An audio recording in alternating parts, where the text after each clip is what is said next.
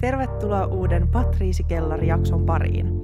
Patriisi Kellari on musiikkipodcast, jossa me keskitytään musiikkimaailman aiheisiin, uutuusbiiseihin ja ajankohtaisiin tapahtumiin. Nämä jaksossa käsiteltävät asiat perustuu pitkälti meidän omiin mielipiteisiin, mutta meidän käyttämät lähteet löytyy aina jakson kuvauksesta, koska lähteistämme kyllä faktat. Patriisi Kellaria juontavat me, eli minä Oona ja Angela. Moikka moi, kiva olla täällä taas pitkästä aikaa. Meillä on ollut tässä pientä sairastelukierrettä.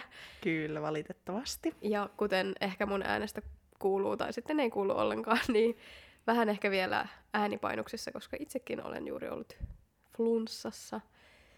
Mutta ei anneta sen hidastaa menoa. Kyllä. Halusimme tulla teitä ilahduttamaan uudella jaksolla. Ja tässä jaksossa käsitellään muutamia viime aikoina puhuttaneita tapahtumia ja henkilöitä.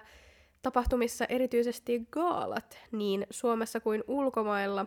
Ja sitten keskitytään myös erääseen brittiläisen artistiin, joka on joutunut ikävän kohun kohteeksi.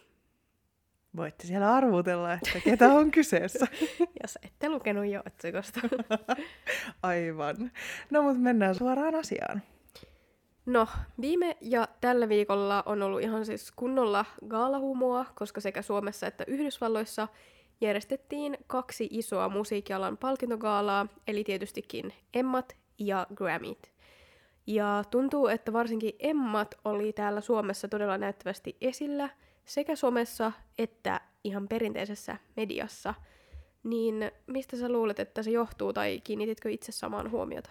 Kiinnitin todellakin huomiota. Mä yllätyin, koska paljastus, me molemmat öö, emme olleet TV-ruudun ääressä, kun Emma Gaala tuli sillä hetkellä, koska meillä oli tärkeämpää tekemistä, nimittäin Angelan synttärit, synttäridinneri. Niin tota, sitten kun sinne someen meni, niin kaikilla olikin sitten kuva TV-ruudusta ja Emmat katsomo. Mm. Emmat katsomo, siis ka- Emma katsomo kyllä. Ja mä en oikein osaa sanoa, mistä tämä johtuu, mutta mun mielestä oli tosi ilahduttavaa huomata, että on edelleen joku tämmöinen yhteinen tapahtuma, jonka ääreen keräännytään katsomaan, katsomaan tätä. Jotenkin tosi perinteinen fiilis tuli tästä. Niin, jotenkin tuntuu, että ö, ehkä UMK on vanavedessä, niin nyt myös Emmat kiinnostaa enemmän. Ja myös ö, täytyy sanoa, että siellä oli tosi mielenkiintoisia ehdokkuuksia tänä vuonna, ja ehkä oli valittukin juuri oikeat kiinnostavat artistit sekä ehdokkaiksi että ö, esiintymään, joka myös sitten kiinnosti ihmisiä katsomaan ja ihan livenäkin. Ja ainakin mun TikTokissa For You page oli ihan täynnä emmoja sen aikana ja sen jälkeen, niin selkeästi siellä oli paljon ihmisiä kiinnostavia yksityiskohtia. Mm.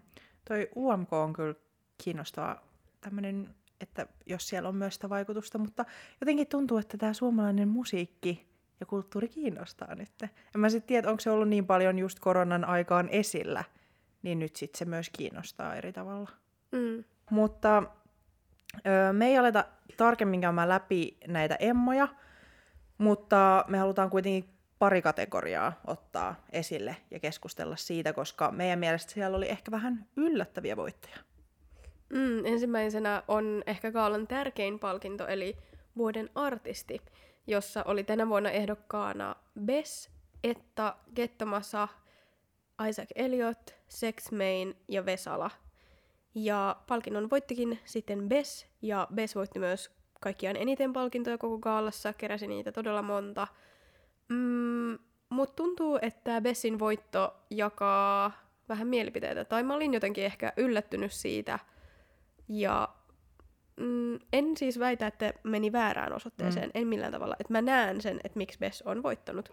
Mutta myös tässä on mun mielestä tosi paljon semmosia öö, näissä ehdokkaissa, ketä olisi voi, ois, oh, ois voinut myös mm. yhtä lailla voittaa. Joo, mäkään en sano, että Bessin ei olisi pitänyt voittaa, mutta mä yllätyin oikeasti, kun näin sitten tämän nimen, koska myös Bessin ympärillä on ilmiö, joka on lähtenyt nimenomaan UMKsta, mutta se ehkä pyörii kuitenkin sen yhden biisin ympärillä, niin siinä mielessä vuoden artisti on aika iso titteli. Mm, ja jotenkin No ei ainakaan mun omassa kuplassa niin tuntuu, että Bess ei ole ihan ehkä semmoinen koko kansan artisti juurikin, koska häneltä ehkä tiedetään, tai jos joku tietää hänet, niin saattaa tietää just nämä pari tiettyä biisiä, että tavallaan myös senkin takia vähän mietin, että, että erikoinen, mutta sitten taas ne, ketkä tykkää Bessistä, niin ne, ne rakastaa Bessiä. Ja Bess on todella pidettävä hahmo ja hyvä live-esiintyjä ja tietystikin ansioitunut artisti, mutta joo, oli jollain tavalla ehkä yllättävä, koska Bess on myös verrattain hyvin uusi tekijä tässä. Mm. Ju, just ehkä toi, koska vuoden artisti, ehkä se on vaan sit se mieleyhtymä, mikä siitä tulee, että on jotenkin, just pitää olla koko kansan, ja vähän semmoinen, että on ollut pidempäänkin ehkä. Ja sitten taas jos katsoo näitä muita ehdokkaita, esimerkiksi Kettomasa on semmoinen, että hän on nyt viimeistään ottanut kyllä sen paikan tässä Suomen musakentällä. Ö, Isaac Elliot olisi ihan hyvin voinut mun mielestä voittaa, no Vesala totta kai, ei, ei niinku puhettakaan, ö, Sex Men y- yhtä lailla jotenkin. Et ehkä ainut oli, ei, ei siis mitään myöskään heittiä ettaa kohtaan, mutta en ehkä olisi nähnyt, että hän olisi tätä voittanut, mutta silleen näistä, kun näitä, tätä listaa käy läpi, niin on, oli yllättävä. Hmm. No toinen iso palkinto, joka Emmoissa jaetaan, on vuoden albumi. Ja tämän voitti tänä vuonna Getto Masa. Kyllä. Ja itse ajattelin, että olipas yllättävä voitto, mutta sitten ö, tuli puhe näistä muista ehdokkaista, jotka aiheuttivat paljon hämmennystä. Ja sitten tässä näiden muiden ehdokkaiden valossa niin se käy järkeen, että miksi Gettomasa juuri voitti. Koska Kettomasan kanssa tästä kilpaili Etta-albumilla Tykkäät kummiski, J. Karjalaisen Soulavaris, Maija Vilkkumaan 1973, Mohous ja heidän albuminsa Masennust ja Massii ja sitten Pehmo Aino Kaukana kotoa. Niin, että näistä ehkä, minkä mä olisin nähnyt, että olisi voittanut, olisi ollut Pehmo Aino, joka oli siis ensinnäkin EP. Niin, se ei ollut albumi. Voi enää mitään kriteerejä. Koska muut, vaikkakin todella ansioituneita muusikoita ja artisteja, niin en, en ole hirveästi kyllä, täytyy sanoa, niin sillai näissä nähnyt semmoista isoa haippia näissä muissa albumeissa. Mut niin, Gettomasahan hänellä biisit meni sinne listojen kärkeen, niin... Mm. Niin. Siis mä olin ilahtunut. Mä olin ihan, että jes, kun Kettamasa voitti tämän, koska ensinnäkin rap-albumi.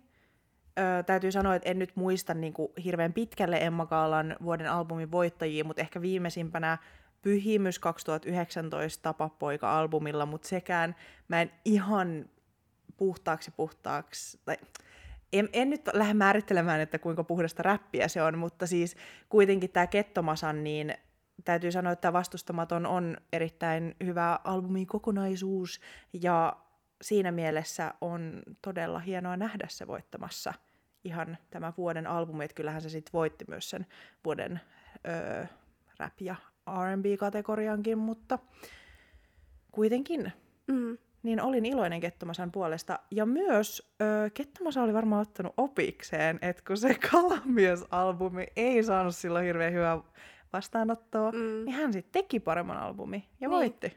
Mun tietääkseni hän myös ihan itse sanoi myös sitä, että, että kun häneltä kysyttiin täällä Gaalan punaisella matolla, että mitä, miksi luulee, että voitti tämän, niin jotain siihen suuntaan, että Mm. oli hyvä Mm. levy. Onnea kaikille voittajille nyt anyway. Kyllä, siis ehdottomasti onnea kaikille. Mm. Ja oli todella mielenkiintoinen siis gaala ylipäätään kaikkien voittajien suhteen ja kategorioiden. Mm. Monia yllättäviä myös Joo, monessa kategoriassa. kyllä. ei niistä sen enempää.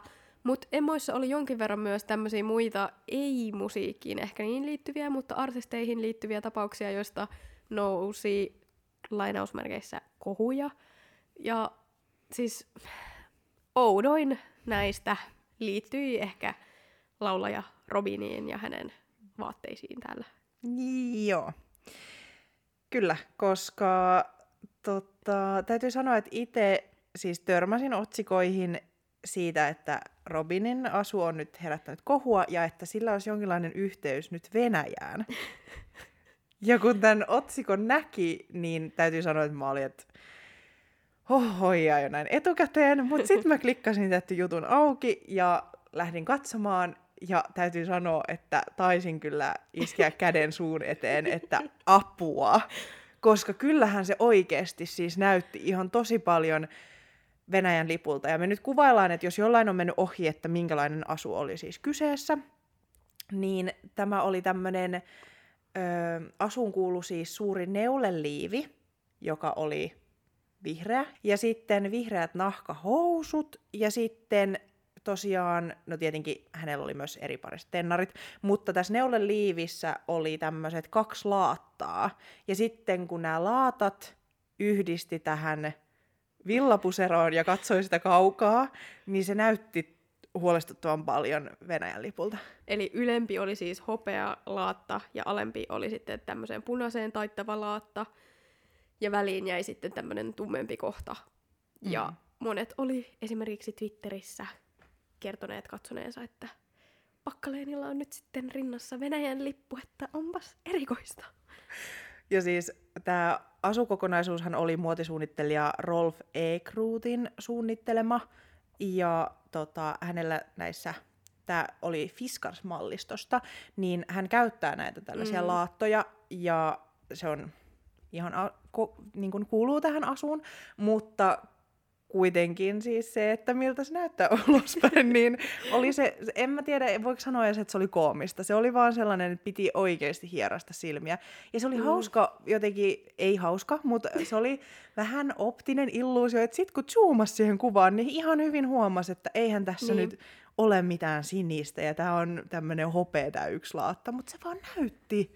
Siis täytyy sanoa, että en nähnyt Robinin asua ennen kuin minulle tuli tämä niin kuin, tieto ja mm. tää, että aivot yhdistää nyt tähän Venäjän lippuun, niin en tiedä olisinko ajatellut tätä, jos ei olisi ollut tätä mm. tietoa. Mutta täytyy sanoa, että kun katsoin sitä sillä silmällä, mm. niin olin... siis onhan tämä siis ihan kaiken kaikkiaan ihan siis hölmö juttu. Mm. mutta, mutta täytyy sanoa, että kun katoin sitä, niin kyllä mä olin, että ei herrane aika. Jep. Ja siis tää on taas yksi niistä asioista, että miettii, jos tästä nyt nousi tämmöinen Twitter-kohu ja mm. joku, joku on kuitenkin sen mieleyhtymän saanut, mm. niin siellä kun tätä on tehty, tätä pukuvalintaa ja tätä niinku, siinä on varmasti ollut monta vaihetta ennen kuin hän on päätynyt sinne pressiin punaiselle matolle, mm. niin kenelläkään ei tullut mieleen. Että hei, jos hän on armeijan vihreissä, mm. on rinnassa tämmöinen ne- neliöksi muodostuva kuvio, jossa sattuu olemaan kaksi pääväriä, jotka on Venäjän lipussa. Mm. Okei, tämä menee myös tosi pitkälle, mutta... Mut, mut kuitenkin mun mielestä yksinään jo pelkästään toi vihreä väri olisi ollut jo semmoinen, että, oisko pitänyt miettiä uudelleen? Se, täytyy sanoa, että se on kyllä tällä hetkellä ehkä niin. aika semmoinen... Mm. Mm. Et, mm. Ja siis kun Uh, mä en tiedä, miten mä saan jotenkin muotoiltua tämän, mutta, mutta mua ei jotenkaan siis valitettavasti yllättänyt, että tämä tapahtui just Robinin kohdalle. Ja siis olen vanha roppari-fani, mutta se, että jotenkin hänen kohdallaan välillä on aina sellaista, että hän saattaa mokata. Esimerkiksi viimeisimpänä oli myös Halloween asu, jolloin hän oli pukeutunut tytöksi. Ja siitä tuli myös sitten kritiikkiä ihan ymmärrettävästi. Ja tuntuu, että hän ei silloinkaan ihan ymmärtänyt, että mistä tämä oli tullut, tämä kritiikki mm. tätä asua kohtaan. Ja sitten no käydäänkö läpi, että miten hän reagoi sitten tähän kohuun nyt mm. sitten. Niin hän myös tähän kommentoi Instagramin ö, tarinat-osiossa, että jos joku tästä saa Venäjän lipun, niin suosittelen käyntiä optikolla. Ja niille, joille asia tuntuu olevan epäselvää, niin en hyväksy Venäjän toimintaa millään tavalla. Niin jotenkin tämä hänen reaktionsakin on sellainen, että se ei ole minkäänlaista anteeksi tai mitään sellaista, että, että jos nyt joku silleen, että sai tässä mielen yhtymän, niin on to- kyllä pahoillani, vaan tämä oli ehkä vähän semmoinen, että no, hei, mitä te nyt siellä, come on, ei tässä ollut mitään. Ja vaikka mekin sanottiin, että ihan, ihan tyhmä kohuhan tämä loppujen lopuksi on, mutta jotenkin hänen reaktioistaan aina huomaa sen, että ehkä kuitenkin toivoisi, että siinä jotenkin käytäisi se ehkä prosessi vielä läpi, että, että menikö tässä kuitenkin jotain pieleen. Mm. Niin. Ja ehkä kaikki tällä hetkellä tuohon aihepiiriin liittyvä on aika silleen arkaa, joten mm. voisi olla semmoinen aihe, jota kannattaisi ehkä käsitellä vähän jotenkin rauhallisemmin. Joo, koska sitten taas tämä suunnittelija, Rolf E. Kruut, niin hän kommentoi Helsingin Sanomille ensinnäkin olevansa järkyttynyt tästä niin kuin reaktiosta, mikä ihmisillä oli tullut. Ja hän sanoi, tämä on suora sitaatti, Lähtökohtaisesti on todella pelottavaa joutua näin väärin tulkituksi. Tuntuu absurdilta, että nousee tällainen kohu. Mutta sitten hän kuitenkin pahoitteli ja oli, että hänen mielestään kaikki nämä mieleyhtymät, mitkä tästä on tullut, on valideja, että hän ei millään tavalla vähättele niitä. Ja myös hän jo pohti vähän tulevaisuutta ja sanoi, että ei ole vielä päättänyt, mitä tuotannossa tehdään, mutta luultavasti en noita kahta väriä sitten jatkossa käytä laatoissa. En halua väheksyä kenenkään tunteita tai ajatuksia. Niin se olisi myös tosi helppoa jotenkin myös ulospäin antaa tämmöinen mukavempi kommentti. Niin. Tehty mikä tehty. Mm. Vaatteet valittu ja näin, niiden näin. tuoma taakka on kannettava. Kyllä. Mä heitän sulle kysymyksen. Jos osaat vastata oikein, voimme siirtyä seuraavaan aiheeseen. Mitä tapahtuu, jos ei? Tämä jakso loppuu. Sitten tämä jakso loppuu tähän. Okei. Okay. Okei. Okay. Öö, mikä yhdistää Emmoja ja Grammyä? Hei. Oh my god. Se, että ne on musiikkialan gaaloja. No et se kyllä väärässäkään ole, että ehkä tämä voi mennä läpi. Öö, se, että Harry Styles voitti molemmissa. Ah. Okei. Okay. Koska se liittyy myös meidän seuraavaan aiheeseen, eli mennään niihin Grammeihin. Ja mehän halutaan tietenkin puhua Grammyjen ehkä tärkeimmästä palkinnosta, eli vuoden albumista. Mm. Tan tan. Kyllä. Taa. Niin, haluatko kertoa, että mitä sanoit mulle juuri ennen Grammyja, kun nähtiin, että tota, mitkä oli ennustukset ja toiveet? Joo, me oltiin kauniilla sunnuntai-kävelyllä etsimässä Runeperin torttuja, ja sulle ilmaisin, että mä en muuten kestä, jos Harry voittaa vuoden albumin. Ja, ja sä, sä sanoit sen vielä sillä tavalla, että mä en usko enää mihinkään. Ai sanoit niin! jos Harry voittaa, niin mä en usko enää mihinkään. Ja seuraavana aamuna mä laitan Oonalle kuvan, että Harry Styles... Voit lopettaa uskomisen. Kyllä, Harry Styles on voittanut vuoden mm. albumin. Joo. Niin, tosiaan Harry Styles, hänen albumi Harry's House, se on Grammyissa voittanut vuoden albumin palkinnon, joka on siis juurikin tämä suurin pysti siellä, sanotaan näin. Kyllä. Ja tota, voin kohta perustella, että miksi en usko enää mm. yhtään mihinkään, mutta käydään tässäkin nyt läpi, että mitä muita ehdokkaita siellä oli, että päästään vähän näkemään tätä perspektiiviä tässä. Mm. Tosiaan muita ehdokkaita oli Abba ö, albumillaan Voyage, Adelen 30, tälleen suomalaisittain, ö, Bad Bunnyin Un Verano Sinti ja Beyoncé'n Renaissance, ö, Mary J.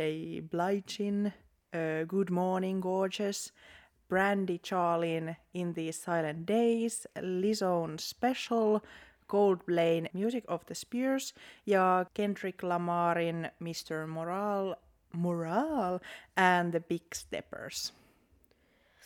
Paljon hyviä. Paljon on, erittäin hyviä. Onko Up, Uppain Voyage mukaan tullut viime vuonna? Niinpä. Näköjään. Mutta jos tuota listaa käy, niin ensinnäkin siellä on Bad Bunny, mm. joka on ollut koko maailman striimatuin niin. artisti, ja toi albumi on ollut kaikkien listojen kärjessä, ne biisit on soinut kaikkialla, se on todella kuuma nimi, ja se koko albumi on mm. ollut iso juttu. Adeleen iso comeback-levy Mm-hmm. viiden Jep. vuoden odotuksen jälkeen. Samoin Beyoncé uusi albumi kuuden vuoden jälkeen. Niin. Kaikki tietää, mitä mieltä me ollaan Beyoncén albumista. Ja ollaan Ja siis puhuttu tästä. Muita todella isoja. Kendrick Lamar, hän on ollut isolla kiertueella. Mm, Coldplay, kyllä, Lizzo, kaikki. kyllä. Paitsi. Paitsi Harry's House. Mut ähm, hypätään suoraan nyt asiaan. Joo. Moni Beyoncé-fani oli tästä Harryn voitosta kärmeissään. Muiden muassa me. Mm. Öm, ihan vaan esimerkiksi sen takia, että Beyoncé ei ole siis koskaan voittanut vuoden albumin titteliä Grammyissa. Ei koskaan. Toi on ihan uskomatonta. Ihan viimeksi vuonna 2017 esimerkiksi, niin Adele on vienyt tämän palkinnon hänen nenän edestä, kun silloin he oli myös vastakkain tässä samassa kategoriassa. Adele albumillaan 25 ja Beyoncé albumillaan Lemonade. Kyllä. Ja silloin Adele oli myös aivan shook, Niin oli. hän voitti ja Beyoncé ei. Jep, koska silloin oli siis aivan varmaa, siis puhun omasta puolestani, että uskoin, että Lemonade olisi voittanut sen Sama. vuoden albumin. Mutta tosiaan ehkä se, miksi esimerkiksi minä sanoin, että en usko enää mihinkään tämän jälkeen, on se, että täällä ollaan siis todella kovassa sarjassa, ja niin kuin tässä annettiin niitä perusteluita myös, ja sitten ihan vaikka jos lähtee miettimään, no vaikka otan sen Beyoncén, että kuitenkin, että kuinka merkittävä, niin kuin minkälaisia teemoja siinä albumilla käydään, queer-historiaa, mustien historiaa, se, äh, mä en edes niin kuin, pysty tarpeeksi selittää sitä, mm. että kuinka iso merkitys vaikka sillä albumilla on, nämä muutkin, kun katsoo tästä listalta. Ja sitten kun miettii sitä Harryn albumia, niin sä sanoit hyvin, että no kun se on puhdas pop-albumi, niin sitten siinä vaiheessa mä taisin sanoa, että no niin, sehän riittää perusteluksi. Ja se riittää, koska Grammyt vuodesta toiseen puhutaan, että ne on tosi perinteinen tämmöinen gaala, ja siellä kyllä sitten aika hyvin pystyy kyllä päättelemään niitä, että ketkä voittaa, ja aika usein just sitten saattaa olla vaikka valkoinen artisti, joka sen voittaa, mutta silti jotenkin tuntuu, että se oli niin semmoinen puhdas ja helppo, että nyt oli tehty tämmöinen pop-albumi mm. ja tällä sitten se voitto saatiin. Niin, että kyllähän se Harryn albumi siis on saanut ihan helvetisti soittoa. Mm. Et ei siinä, mutta oisko niinku, oisko voinut? Jep. Oisko Beyoncé voinut voittaa nyt? Ei. Niin, niin että koska se sit voittaa, jos ei se nytkään voittanut? Niin, me... Silloin kun siellä ei ole joku muu sellainen mukana. Niin, että niin kauan kestää sitten, että pitää savustaa tuolta. No muuten, kun katsoo itse asiassa tuota listaa, että silleen ei ole ihan hirveästi muita vaikka valkoisia miehiä Coldplaysta, mm. mutta muuten. En tiedä, kuka on Mm. Brandy Charlie. Mutta tästä tulee siis niin sellainen äh, Leonardo DiCaprio Mm, juttu tästä. Beyoncén Grammy-voitosta. Niin Et tulee. Sitä odotetaan siis seuraavat kymmenen vuotta. Kyllä. Mutta tota, sitten ehkä siihen, että, että jos esimerkiksi Adele oli silloin aivan järkyttynyt siitä, mm. että miten hän voitti tämän ja esim. Beyoncé ei voittanut, niin sitten taas se, että oliko Harry järkyttynyt. Niin puhutaan hetki hänen tota, puheestaan Mm. täällä Grammyissa. Koska myös hänen puheensa on sitten kohatuttanut. Kerro lisää. Mähän kerron.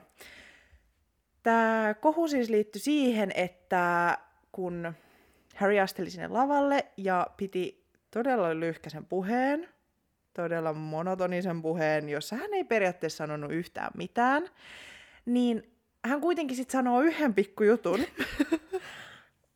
God.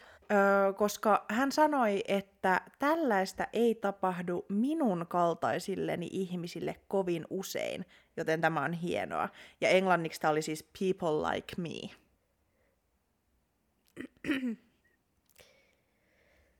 Mm, Sirp, sirp, mitä, sirp. mitä tota, mitäs tarkoitat tällä? Niin, että se tosiaan se kysymys herää siinä, että people like you, niin kuin siis mitä?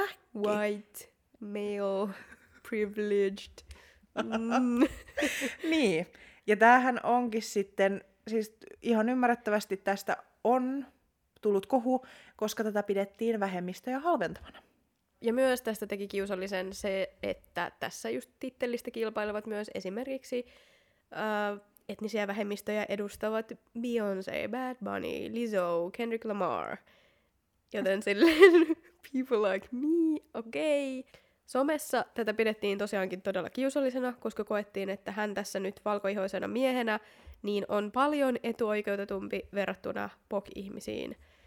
Ja useimmiten Grammy-gaalan parhaan albumin palkinnon on voittanut valkoihoinen mies. Oh, surprise! ja myös edellisen äh, Twitterissä on tuotu esiin esimerkiksi se, että edellisen kerran vuonna 1999 parhaan albumin palkinnon voitti tummaihoinen naislaulaja, kun Lauren Hill palkittiin tällä pystillä. Eli tästä on aika pitkä aika.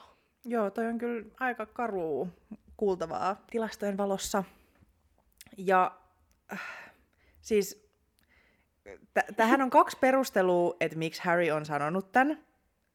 People like me. Mm. Ja kumpikaan näistä perusteluista ei ole mun mielestä hyväksyttävä perustelu sille, että miksi hän on näin sanonut. No, Toinen perustelu on se, että Styles olisi viitannut tällä people like me-fraasilla siihen, että hän on englantilaisen työväen perheen kasvatti. Eikä mikään eliittiperheen tai hän ei ole nepo baby tai mitään, että hänen on täytynyt itse ansaita tämä ja että tämä ei ole kaikille hänen kaltaisilleen mahdollista. no. Eikö hän kuitenkin ole aika keskiluokkaisesta Mm. perheestä? Ja ei nyt mennä liikaa tähän, mutta hänellä oli aika hyvät lähtökohdat hänen solouralleen.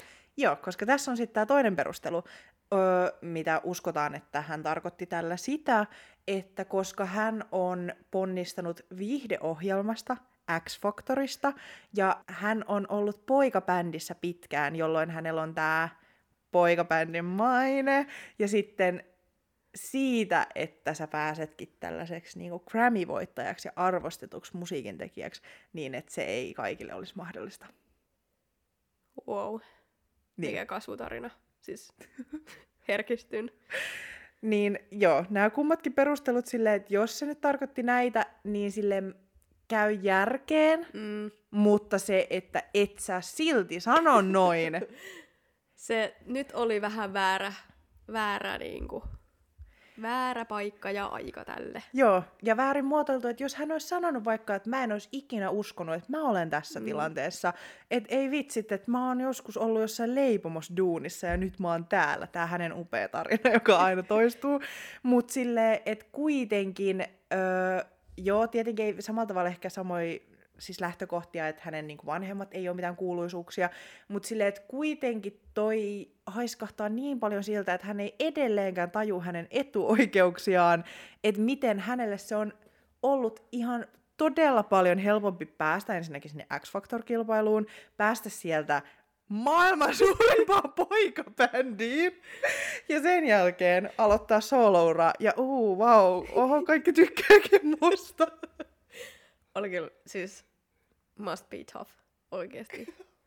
Ihan tosi rankka elämä hänellä. Mutta siis ö, myös fanit on tietenkin puolustanut Harry Stylesia tässä, mm. ja myös muutama on ottanut, muutama ihan vaan muutama ihminen, ja myös osa on ottanut esille sen, että hän on tätä samaa fraasia tai samaa puhetta käyttänyt siis keikoillaan, kiertueellaan.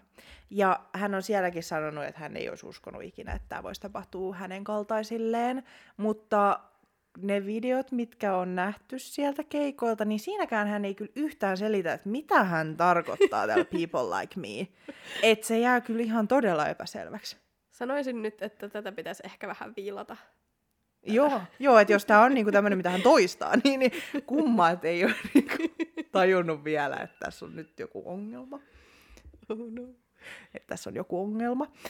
Mutta siis tässähän myös ärsyttää se, että Harry Styles on henkilö, joka ei ota kantaa näihin kohuihin. Hän on ollut usein, nyt lähiaikoina aika paljon kohun silmässä, niin hän ei ikinä ota niin kuin, osaa tähän keskusteluun. Ja esimerkiksi siis, kun hän oli voittanut tämän Grammyn, niin hän ei ollut laittanut mitään IG-storiin tai mitään. Et sit hän elää vaan sitä hiljaiseloa ja sit me vaan jossain kohdassa unohdetaan ja ollaan vaan tälleen, hmm, no toisaalta, it's Harry Styles. Hän on vaan nöyris jäbä. Ja siis toi on mielenkiintoista, tästä voisi puhua ikuisuuden, mutta se, että koska Harry Stylesin imako on pitkään ollut toi, että hän on just tää nöyrisjäbä ja tosi tavallinen ja tosi semmoinen sydämellinen ja ai vitsit, että vaikka samalla se on aina ollut tosi etäinen, esimerkiksi just sosiaalisessa mediassa hän, hän ei ole aktiivinen, hän on mystinen, mutta silti hän on tosi tämmöinen lämminhenkinen ja maalaheinen. Mutta nyt ollaan menty jonkun tietyn pisteen yli ja hän ei enää itsekään taju, kuinka eliittiä hän jo on ja kuinka rikas hän on ja kuinka miten hän elää sellaisessa, sellaista elämää, jota me tavalliset ihmiset ei todellakaan eletä eikä voida samaistua, jolloin tämmöiset laukomiset, niin eihän hän edes enää tajuu, että niissä olisi jotain ongelmaa. Mm. Mutta siis tästä nöyrisjäbäsyydestä myös kertoo se hänen puheensa, koska hän siinä puheessa vaan totesi, että, joo, että nämä kaikki artistit, ketkä täällä on, niin on inspiroinut mua. Ja ei vitsit, en kyllä tiedä, että mitä tässä nyt niin oikein sanoisi, että vau, wow, ei, Mm. ei hitto. Tää on että, tosi kilttiä. joo, joo. joo. että tota, ei, ei tätä tapahdu munlaisille. Ja se oli siinä. Siinä puheessa ei ollut mitään henkilökohtaista, siinä ei ollut mitään sellaista tunnetta, mikä edes saisi vaikuttamaan sen, että hän olisi edes iloinen, että hän sai noin tärkeän pystin. Ja hän ei mitenkään tuonut sitä esille, että ketkä muut jäi ilman sitä pystiä. Mm. Toikin voi olla jotain PR, että hän ei halua liikaa tuoda itseään siinä esiin, koska on, on myös kiusallista voittaa Beyoncé. On, onhan se. Joo, kyllähän sen hänen niinku, äh, reaktionsa voi myös tulkita siis siinä, Mm. että se menee kiusallisena sinne lavalle ja on silleen, että ei, ei vittu, nyt äkkiä pois täältä lavalta. En tiedä. Niin, mutta jos jotain hyvää, niin Beyoncé toki voitti täällä Mm. Grammyissa jotain sentään. Mainittakoon, että ihan teki historiaa, Yes. koska hänestä tuli kaikkien aikojen eniten Grammyja voittanut palkinnon saaja. Hänellä on nyt yhteensä 32 Grammyä, ja tätä ennen hän oli jo eniten Grammy-palkintoja voittanut nainen. Ja näissä Grammyissa hän nyt sai neljä uutta. Mm. Sentään. Queen Yes. bee. Sentään jotkut meni oikeaan osoitteeseen. Mm. No ei, joku logiikkahan tässäkin on kaiketi taustalla, mutta On. Siis jos unohdetaan kaikki muut, ketkä siellä oli ehdolla, niin se on täysin ymmärrettävää, miksi mm. Harry. Styles voitti sen. ollaan nyt iloisia sitten. Mm. Ja kyllähän hän on siis ihan valtava pop-tähti, joka tekee hyvää musiikkia. Ja Mm, sensaatio. kyllä, ja hän on ansainnut sen paikkansa kyllä, kyllä siellä tähdissä. Kyllä siis ei siitä häneltä mitään pois Mm. kaiken tämän jälkeen. Kaiken tämän jälkeen, niin joo, kyllä. Kyllä hän on silti mun Spotify Kuunnelluin. kyllä. Mm, joo, No, jäädään odottamaan sitten sitä Beyoncén vuoroa vielä. kyllä. Eiköhän senkin aika tule. Grammyissa tehtiin myös muuta historiaa. Näin tehtiin, ja tämä oli upeeta, koska Sam Smith ja Kim Petras voitti parhaan pop-duon ö, collaborationin, ja tämän he voitti kappaleella Unholy. joka on ollut todella, todella kulutettu biisi. Ky- kyllä. Meillä on ehkä pieniä henkilökohtaisia patoumia jo tätä biisiä kohtaan. kyllä. Nimenomaan siis tätä biisiä, Biisiä. kohtaan, Mm. mikä on siis tosi valitettavaa, mutta siis ei herra jumala. Pohjautuen siis ihan yksinkertaisesti siihen, että liikaa on liikaa. Liikaa on liikaa. Mm. Joo. Mutta sitä historiaa oli siis, tämä historia on siis sitä, että Kim Petras, hänestä luultavasti nyt tuli ensimmäinen avoimesti transnainen, joka on voittanut tällaisen ison palkinnon. Toi on iso juttu. Ihan tosi iso juttu. Ja sitten otetaan vielä huomioon se, että Sam Smith, joka on ei-binääri, mm. niin tästä duosta vielä. Jep. Ja hienoa sitten, että oikeasti tällaistakin niin kuin näkyy ja pikkuhiljaa se tulee niissä kategorioissa enemmänkin näkymään Niin. sitten. Jotain muutosta sentään, että nyt on 2023, mm. että tämä nähdään, mutta siis avaa varmasti ovia paljon Mm, uusille artisteille ja uusille voittajille. kyllä. Mutta tota, puhutaan myös vähän ehkä ikävemmästä puolesta, joka ei enää siis ihan Grammy, Grammeihin liity, mutta ylipäätään Sam Smith on ollut tosi paljon esillä ja pelkästään jo tämä Unholy-kappale sen lisäksi, että sitä on soitettu tosi paljon, niin sen yhteydessä vähän oltiin, että mitä Sam Smithille on tapahtunut ja et nyt se on vaan TikTok-artisti ja muutenkin, että se on jotenkin muuttunut ihan kokonaan. Ja ehkä tämmöinen viimeinen niitti sitten ihmisille oli se, että kun Sam Smithiltä tuli uusi albumi ja albumi tietää biisejä, biisit tietää musiikkivideoita, niin Sam Smithin musiikkivideossa I'm Not Here to Make Friends musiikkivideossa, niin hän esiintyy omana itsenään, mm. mutta ihmiset raivostu siitä ihan todella paljon. Se on aiheuttanut ihan todella suurta paskamyrskyä Sam Smithille. Hän on haukuttu ihan kauheilla sanoilla ja muutenkin kaikki on vaan ollut silleen, että nyt Sam Smith on pilalla. Koska tarkemmin siis tässä, öö, no ensinnäkin jos se musiikkivideo pelkästään, niin se on oikein sellaista queer-juhlaa. Mm. Siinä on aivan siis upeita ensinnäkin ihmisiä, asuja, se on, se on väriloistoa, se on vaan, siis siitä tulee hyvä mieli, kun sen mm. katsoo sen koko musiikkivideon, mutta sitten samalla siinä nähdään sellaista, mihin ei olla ehkä totuttu. Kyllä. Eli just nähdään queer-kuvastoa, ensinnäkin A, queer-kuvastoa, toiseksi nähdään lihavia ihmisiä, kolmanneksi nähdään queer-ihmisiä, jotka on lihavia, ja vielä nähdään nämä ihmiset iloisina. Ne, Mm. ne nähdään sellaisessa, että ne nauttii siitä, että ne on queer, ja ne nauttii omasta kehostaan, ja siitä, että ne voi pitää päällä mitä ikinä ne haluaa, paljastavia vaatteita, ja se on kaikille ok siinä musiikkivideolla. Ja se on vielä seksuaalinen konteksti. Mhm, kyllä. Niin tästähän tosiaan sitten tuli tämä, että siis en, en todellakaan lähde toistamaan näitä fatfobisia, eli läskivihaisia kommentteja, mutta siis ihan kaiken maailman, että, että miten hyi toi nyt kehtaa oikeasti, että et kun toi ei näytä yhtään hyvältä, että se on tollasessa korsetissa ja niin että toi ei imartele yhtään sitä ja näyttää vaan hirveältä. Tämä on tämä sama ilmiö, mitä ihan siis täällä Suomessakin nähdään, kun puhutaan queer-asioista, puhutaan trans-asioista, että on jotenkin se pelko, että tämä jotenkin vaikuttaa kaikkiin, tai jotenkin, että mm.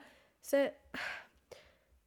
Mun on niin vaikea ymmärtää se, että miksi ihmiset ei vaan saa olla omia itseään, ja tavallaan se, että Mm, siis jo, ja siis toi musiikkivideo itsessään, se ei ole yhtään sen seksuaalisempi kuin yhtään mikään. Dua Lipan, Miley Cyrusin, yhtään se on vaan kenenkään. helppo tapa tässä niinku tavallaan käyttää sitä seksuaali- seksuaalisuutta jotenkin varjona sille, että ei olla just fatfobisia, ei olla niinku queer vastaisia ja Mhm, Sepä. Joo, koska siis tota, joo, pe- pelkästään jo toi, että toi ei yhtään tyrkytä enempää mihinkään seksiin tai siinä ei altisteta lapsia yhtään millekään. Mutta sen lisäksi siis mäkään en todellakaan ymmärrä tätä. Mutta se, että me ei olla totuttu näkemään noita kehoja, koska sitä ei ole ikinä nähnyt, näkynyt mediassa, jolloin totta kai se näyttää aluksi oudolta, että niin kuin esimerkiksi siinäkin, kun just Sam Smith on tässä korsetissa, niin täytyy sanoa, että jopa niin kuin minä, joka on joutunut juuri opettelemaan näistä toksisista ajatuksista pois, ja uskon, että pystyn niin kuin nykyään näkemään monenlaisia kehoja, niin silti se on, että sä näet ekan kerran jotain sellaista, mitä sä et ole aikaisemmin nähnyt, Niin. jolloin se, mitä me pidetään kauniina, niin se ei ehkä näytä aluksi kauniilta, koska ei ole tottunut siihen, mutta se ei tarkoita, että se olisi rumaa, tai se olisi jotain sellaista, mistä saa sanoa ihan todella törkeitä mm. asioita, vaan se on vaan sellaista, että joo, okei, me ei olla totuttu, mutta ei vitsit, että toisaalta tämäkin ihminen voi olla tässä korsetissa, ja täällä voi olla tällaiset nännitarrat, ja tämä voi näyttää edelleen ihan vitun upealta. Niin, siis tavallaan se kaikki avoimuus, itsevarmuus, itseilmaisu, jotenkin se kaikki semmoinen toi, mikä koetaan vieraaksi, just erilaiset kehot, mitä ei ole totuttu näkemään etusijalla, niin tavallaan se kaiken sen yhdistelmä järkyttää ihmisiä, mm-hmm. mutta sitten jotenkin se, että miten tavallaan se itseilmaisu ja itsevarmuus ja kaikki, miten se, se ei, miten sitä ei nähdä semmosena, että wow, hei, vitsi, tää on upea, mm. ja vitsi, toi näyttää upealta, ja vitsi, mikä itsevarmuus, ja nämä kaikki tanssijat on niin taitavia, ja ihan sairaat, hyvä, sairaan hyvät koreografiat, ja näillä on hyvä meininki, ja tää on hienosti suunniteltu alusta loppuun mm-hmm. kokonaisuus, vaan olla vaan silleen, hyi helvetti. Jep.